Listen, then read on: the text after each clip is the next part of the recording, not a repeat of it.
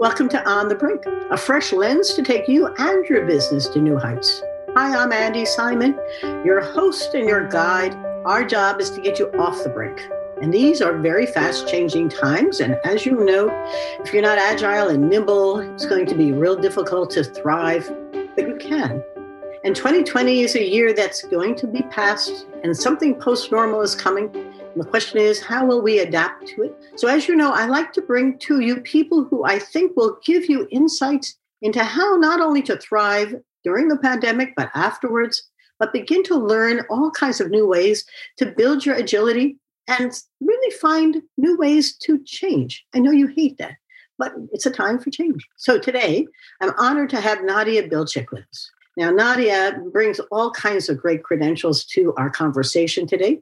I've met her through the good fortune of being part of Peter Winnick's thought leadership group. And we meet and talk about ideas. It's quite an exciting time.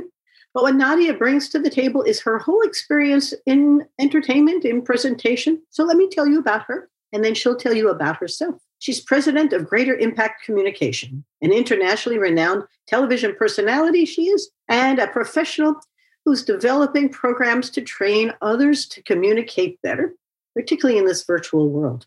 She's anchored and hosted feature programs for CNN International, CNN Airport Network, and Net Television in South Africa, and has reported for CNN Weekend. She was formerly editorial producer for CNN's Weekend Morning program. But what she brings is her expertise as a professional development trainer. She communicates so well, and she's helping others do the same, like you, our listener today. She's, of course, a keynote speaker and author. But I think that today we're all going to be fascinated by what you can learn from both an expert in the field, but someone who's had to adapt as well, just like we have.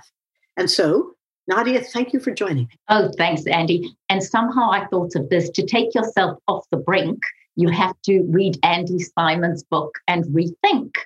I do have a new book coming out, Rethink Smashing the Myths of Women in Business. Love it. And and and Nadia was referring to my first book called On the Brink, which this podcast is built off of.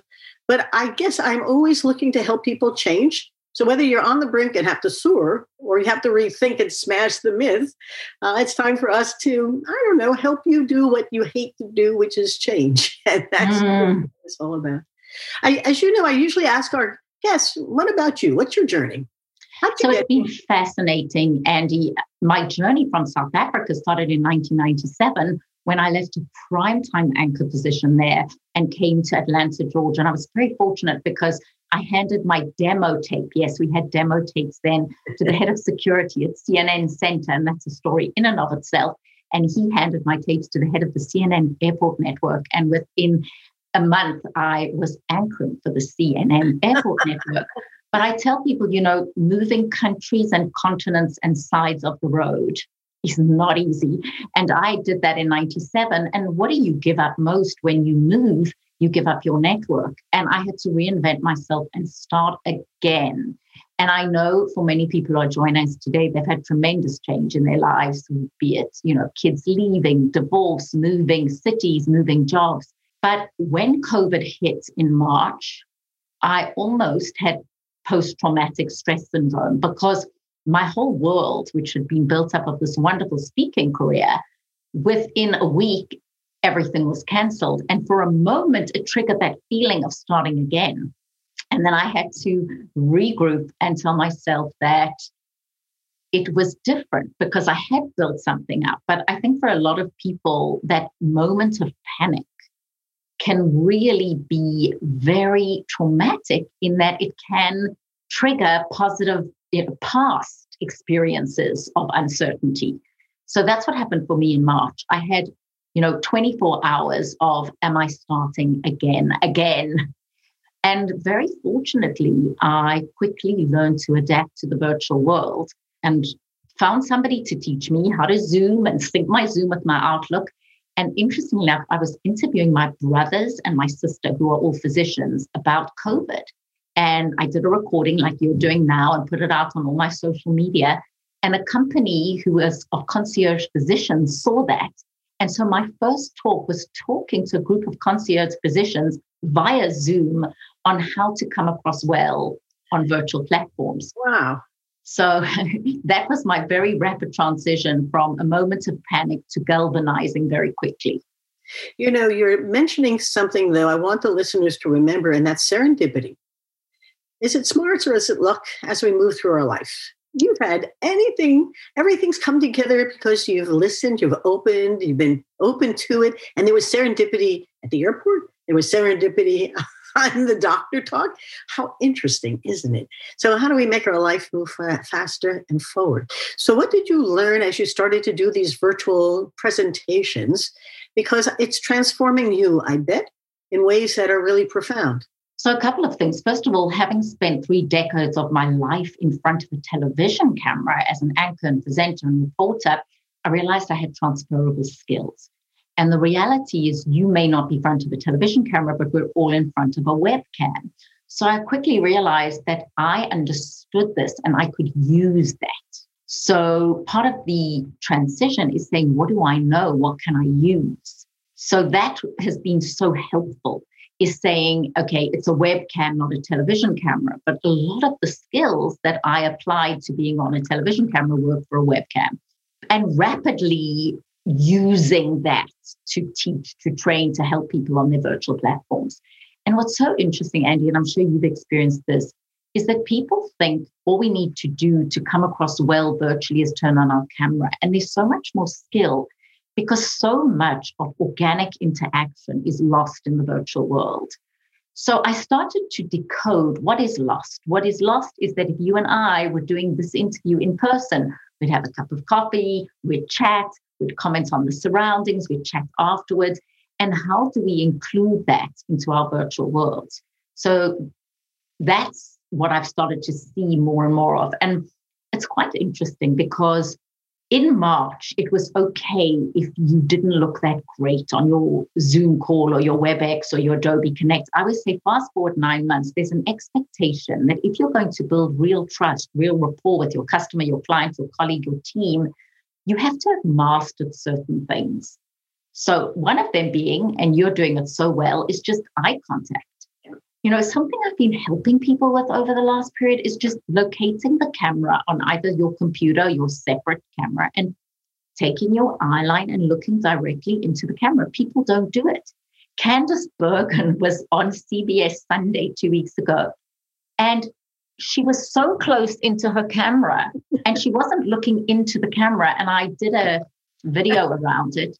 But there's Candice Bergen, and you're going, is it going to impact her career? Probably not. It was very distracting for me.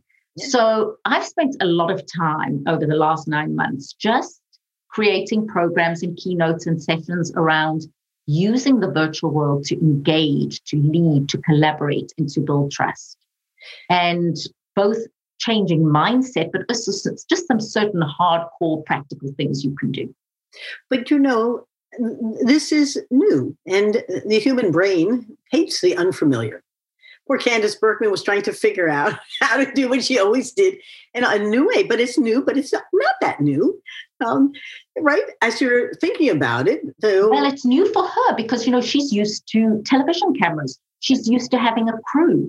I was used to having a crew it, it was new for me to set up my own lights, to do my own streaming broadcast. That was new.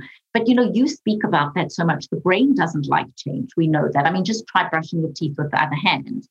Just try when your Waze tells you to go a certain way and it's not the way you think you should go. There's always that decision. Do I listen to the Waze or do I go my old way? Because instinctively, we don't really trust the new, do we? No, and in fact, your brain's amygdala hates it. It flees it. It fears it. It's unfamiliar. You know, I, I'm at risk with it. So everything in the world for the last nine months has been brain hijacked.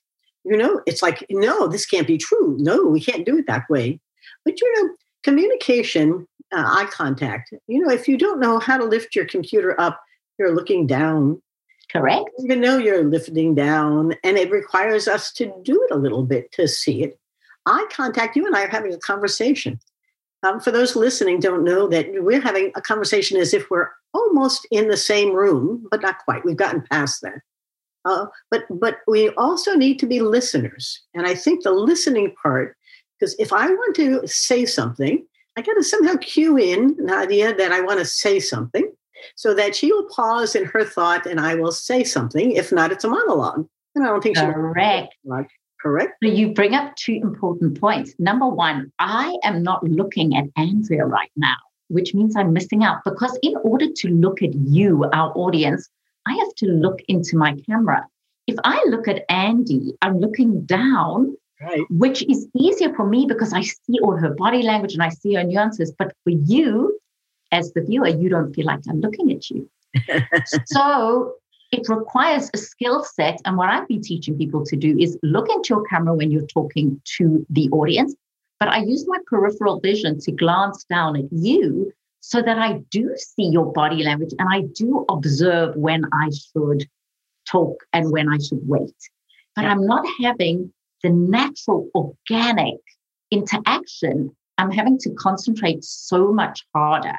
Yes. Because the counterintuitive to look into the camera. It's much more intuitive to look at the person you're speaking to. But if I only look at you, it's that. well, those who are listening don't see us, but I promise you, if you look at the video, you will. The interesting part, and I say this, you know, humbly, is that I've done 250 podcasts over the last three years, um, and some of this I've uh, adapted as we've done our as we've moved from just audio to video as well. And it takes time to begin to develop those skills. But in some ways, like your weekend, people had to change from one moment to be completely remote in another. And mm-hmm. many of our clients have had difficult times getting their staff to turn on the video for staff meetings. And my poor client is it has 70 people and they all come on in dark screens. So he's talking to dark heads, dark screens. He says, What do I do? And they say to me, Well, I don't want to be seen on the video. Well, they really saying, I don't know what I'm doing on the video. I feel incompetent and I don't want to look stupid. So, in some ways, there's an audience who needs your training. Are you doing a little or a lot of this? Oh, I'm doing a lot of training. And it's been interesting, Andi, because I've been training physicians. Um, this morning, I spoke to a group of interventional pulmonologists uh, on why it is important to have your camera on in meetings. And I've spoken to pharma reps and I've spoken to Home Depot store managers, and I've spoken to, I mean, just Coca Cola and Home Depot and Porsche and a variety of different companies and people all navigating the same thing. So, what I suggest to people, it's difficult to demand that people have their cameras on because, to your point, there's a level of discomfort. So, what I've been trying to do, and I spoke to a group of lawyers about this recently, is first of all, understanding why it's important to have your camera on. So, if everyone else has their camera on, you having your camera on is synonymous with showing up. I'm here, I'm present, I'm showing up. And so, if we help people understand that it's in their best interest, they're not doing it for you, they're doing it for themselves. Yes. Because we don't have organic exposure of coming into the office and seeing people. So, by not having your camera on, you're missing out on that exposure. And then, if you are going to have your camera on, maximize it. So put your lighting in front of you, something as simple as what you're doing now so beautifully. Have your lighting in front of you because what happens is we have a window or a light behind us. Then we look like a cardboard cutout. I like to say, like we're in the witness protection program, right? And we want to see you. So educating your team that them showing up in the best possible light, literally and figuratively, is important for their image and their exposure. And sometimes there needs to be a shift because people go, I just don't want to have my camera on. It's too arduous. And I do this test with people, and I'll do it with you right now. I say, How would you rate your webcam confidence? So, is your webcam confidence a one? You like having it on like you do now. And I've seen Andi in many virtual meetings now. You always look professional, you always look groomed, you always look well lit, and there's a sense of joy around you. So, that's a high. I'm happy to have my camera on, number one. Medium is, I reluctantly put my camera on. It's touch and go. I hate what I look like on the camera, but I do it because I think I should. That's medium. And low is don't ask me to put my camera on because it's torturous. so I want to help people go, look, you might not love it, but for the foreseeable future, communicating virtually with your webcam on is going to be part of your life, at least have the tools to do it well. It doesn't mean you have to love it, but every single person, whether you're an entrepreneur, whether you're a manager, whether you're a team member, you want to show up like you would well at a meeting. You and I in the world of communication training. Part of a career, let's think about it, it's your performance, your technical capability, your performance, your image, and your exposure. We call that the pie. And you can have the best technical skills in the world if you are not seen to be a team player, a leader, positive image, exposure. Who knows about you? Who do you have connections with? So we talk about the pie. And having your camera on, showing up well on virtual platforms is critical for your image and enhances your exposure. So I say to people, you can't really afford not to do it. Now, that doesn't mean, and you have to have your camera on every single time. There have been times where I'm absolutely exhausted. I've met you in person and we're now having a follow up. We might do a phone call, fine, or I'll have my camera off. But for initial meetings, I always recommend people show up with their camera on, well lit, with a good, clean background. I think the how to is extremely important. But I'm also thinking about our higher ed co- uh, clients, um, you know, a bunch of higher ed clients and healthcare clients and service industries, but the higher ed folks have to teach the next generation about all kinds of things. I had a, a, client and he turned his entire college university overnight into a virtual remote learning. He's making more money than he ever did when they all came onto the campus. He's sort of fascinated by the faculty who now find this good. The faculty don't quite know how to deal with it. They don't know how to do training over the um, the, the the web, and the students are figuring it out probably faster than the faculty are because they're they're hanging in there and they're doing well. But this is a whole generation. And even in the younger schools, my granddaughter is taking her entire middle school year remotely. You so, have a granddaughter who is well. That's a whole other conversation. So, how is she showing up? She's just loving it she likes it even better than being in the classroom. There's no distraction. So now, when she does her virtual platforms, is she on camera or is it only the lecturer who's on camera? I don't really know. But, you know, again, we need to teach everybody. So in communication mastery, what we really teach is that, as you say, and you said it so perfectly, that your presence is as much about how you come across as listening to others and engaging others. So all of us, whether we are a student participating in a class, a lecturer, or a CEO, that there's two aspects to communication, right? There's the verbal, there's what you actually say, and there's the non-verbal, how you say it and how you show up. So if we just educate everybody that in order to be more effective, more impactful, you need to be conscious of the what. What am I saying? But equally, conscious of how. And if we are on a phone call and you can't see me, then the voice becomes what and how, right? Yeah. If we are texting or emailing, the words become the what and the how. But if we're showing up on camera, there is a huge part of the how that is what you look like in your video call. So, and that's so basic. What I'm saying, how I'm saying it. And I know you do a lot of leadership training and you work with a lot of individuals and you help people realize their potential. And part of that is having the self awareness and the skills to master the what, the messaging, but also using the how, which is everything from energy and body language and eye contact to show up as the best versions of themselves. And it's remarkable because I have been doing presentation skills training and media skills coaching for years and years and years. And I actually, now that I think a good story to tell you is when I was in South Africa and I was had a business show, I'd find that you'd have these people, CEOs particularly, they were great in person. Suddenly you put a camera in front of them and they froze. so that's how I got involved, right? Is yeah. that I started to say to people, let me give you some coaching tips so that you can be as comfortable off camera as you are on camera. Yes. And the same is true now about virtual platforms. People who are very spontaneous and good in person are not using the virtual platforms to be as engaging. They're not listening.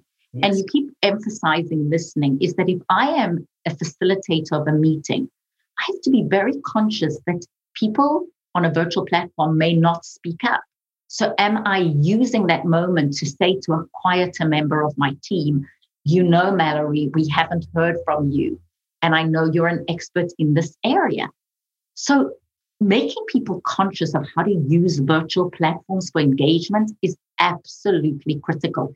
Even something I was saying to physicians, physicians who are doing telemedicine, they need to look into the camera if they're looking at their patient, right? Then they move away to another screen and they forget to tell the patient what they're doing. So a patient thinks they're losing interest in me, or they look down at their notes and the physician doesn't say, I'm looking down at my notes. we need to tell people what we're doing because they can't see and it doesn't make sense. Another tip that I've been giving leaders is, or anyone who's in a team, because part of this whole pandemic has been that people are going through a lot. So if I want to say to you, Andi, how are you doing? Well, Andi, how are you doing? But if I say, Andi, I've closed the door and you lean into the camera. So if you're listening, you lean in. And if you're watching, I'm showing you lean into the camera and just go, Andi, I've closed the door. I know this is a tough time. How are things going? And ask the person, of course, it's got to be sincere and it's got to be authentic, but really engaging people and remembering that this virtual world is not natural. Now, a word from our sponsors Simon Associates Management Consultants. Simon Associates is us, and we love to help you see, feel, and think in new ways to help you and your business grow. We specialize in applying the tools and methods of anthropology but we're also entrepreneurs and business builders. And we like to share our experience and expertise with you. So if you're stalled or stuck or starting up, give us a buzz and let's see if we can help you as well. You can learn all about us at simonassociates.net and read my book, learn about it at andisimon.com. There's a free chapter you can download and a toolkit you'll find very helpful. We're on Amazon and you can buy it as a book, an ebook, or even an audible that I recorded myself. We look forward to hearing from you at simonassociates.net. Info at simonassociates.net is right to us. Now back to our podcast. It's interesting, Nadia, because mm-hmm. I years ago I did CBS uh, Sunrise Semesters. I bet you may remember those, and I did three of them, uh, 27 programs each. And the fellows who were behind the camera at one point said to me, "You know, you're really good, but smile." and we're monkeys. And if I smile, you just smiled. And I said, Oh, that's interesting. I'm so serious that, and, and little, little triggers like that. But what I'm finding is that I've had several clients and senior, senior folks cry, to your point. They are so emotionally drained that the ability to be there, I'm going to say they're therapist at the moment. They're um, they're trust- sounding board. Uh, yes, a comforter. Yes, and and we had to talk through the to them this wasn't rational. I mean, the emotions had just fallen apart. And so I say that to you because I've had some of these clients for a, little time, some a long time, but it's not one, it's lots. And I'm finding that the need to be able to open up and share the pain of being feeling not competent is okay um, not knowing how to build that team that they used to do by walking around is challenging. Um, all the things that you had perfected before and made you successful feel less than competent now. And as I'm listening to you, I want to remind the listeners that it's okay to be fragile at a time when you are. And it's okay to shut the door and say, Can I just vent? Can I just cry? I just am, and and it comes spontaneously. Um, and and I there's almost nothing I can do other than hug remotely and smile a lot until and begin to get them through the journey of pain because it's a journey. And they come out the other side ready to go back in, but they need a few tools to work with. So mm-hmm. just simply being there is fine and listening is fine, but if you're a therapist helping those others, you need a few tools to help them not feel so incompetent. How can leaders not feel stupid? And, and I think that's so that's so much of why you are so good at what you do is to understand that your team, your colleagues, your clients are human. Yeah. And to treat them as such. And you know, there's a couple of areas that I've focused on in my speaking training career. The one has been presence, you coming across as an influencer, as powerful, as persuasive. And the other is networking and relationship building. And to really build relationships, to really build relationships with people who become your allies. Yes. You have to be a go giver as much as a go getter. And what does that mean? That means that sometimes I'm giving by just listening to you by just hearing what you're going through. And I like to make my sessions about shift in mindset, but also some concrete tips. So, question I always say everyone has got three phases of their lives. We've all got a past, we've all got a present, we've all got a future, right? So if you run out of conversational ways to go and you run out of conversation, just remember past, present, and future. Mm-hmm. And asking people, you know, what's your biggest challenge right now? That's a question about what's going on right now. And then you, as person might share something very deep. I'm dealing with an ailing mother, child, parent, difficult teenager. Or you might just say, oh, my biggest challenge right now is that my internet isn't fast enough. And then it's up to the person. But by asking that question, so there's two questions I've been asking during COVID. The one is, you know, what's your biggest challenge at the moment? And I mean, I've had people really say suddenly they find it very difficult to live with their significant other. Yes. well, and that, that's not, I mean, on the other hand, I've never spent so much time with my husband in 52 years. And? And we're having a ball. That's so a, that's a good news, but I do that's think good news. So that could be the question. You know, what's the one thing about COVID that's worked out for you? That's true. And I've had some clients that I've done executive coaching with who have discovered that they and their spouse or their partner actually have lots more in common than they. One is is buying a boat together they had fought about for a long time, and, and, all of the things. So, and you and I are positive people. Uh, so I always try. While the challenge could be, there always is. What is the one or two or three things that have really been good? Because gratitude, positivity, you know, you can collaborate with your mind and if you want it filled with pain, you got it. But if you want to think about what's positive, think about the 10 things last year that really were good. And of those, really, what do they tell you about how much you were able to do even in a time of great trouble? Yes. You know, I reread Viktor Frankl's book recently, Man's Search for Meaning. Oh, wow. That's and Viktor Frankl was a Holocaust survivor, psychotherapist, and he speaks so eloquently about what you've just said, which is that we make a choice every day in how we look at a situation. And just reminding yourself of how critical that is when our external situation is uncertain and is beyond our control. What is happening in our inner worlds? And you know, you just put that so well. I also love what Brene Brown said. She said, "It's not joy that makes us grateful, but gratitude that makes us joyful." That's correct. And you know, again, for you, Andi, your your work, as you said, it's it's grown over this period because you've seen the opportunity. Yes, but you know, there's um, there is all the new that's been able to be leveraged, whether it's Peter's group of strangers who come together once a week I'll never meet those people, I don't think, in person. Oh, this is Andi's referring to this mastermind group we have of thought leaders. Uh, but I don't know if you know that one of the members, Klaus, once a year he takes people to Poland to experience he takes the experience of connecting to a new level. So, Andi, you and I may meet in Poland one day. I would be delighted if I get on a plane again. And Ilya, a member of the group, wants to go back to Greece where I did my research. And um, but that's the kind of folks who came out of nowhere to create something of great value. I thought you were going to mention Klaus's new um, Global Thought Leadership Institute gift that has emerged from this. And that's the part about mm, change that it can either be lemons or lemonade, limes or margaritas. And it's all about you collaborating with your mind. So as you think about our talk today, and I'm going to have Nadia talk about a couple of things she doesn't want you to forget. I don't want you to forget serendipity, that things are going to come along you haven't expected or planned for, we're really not in control, even though you should take care of what's in control. We really, it's an illusion.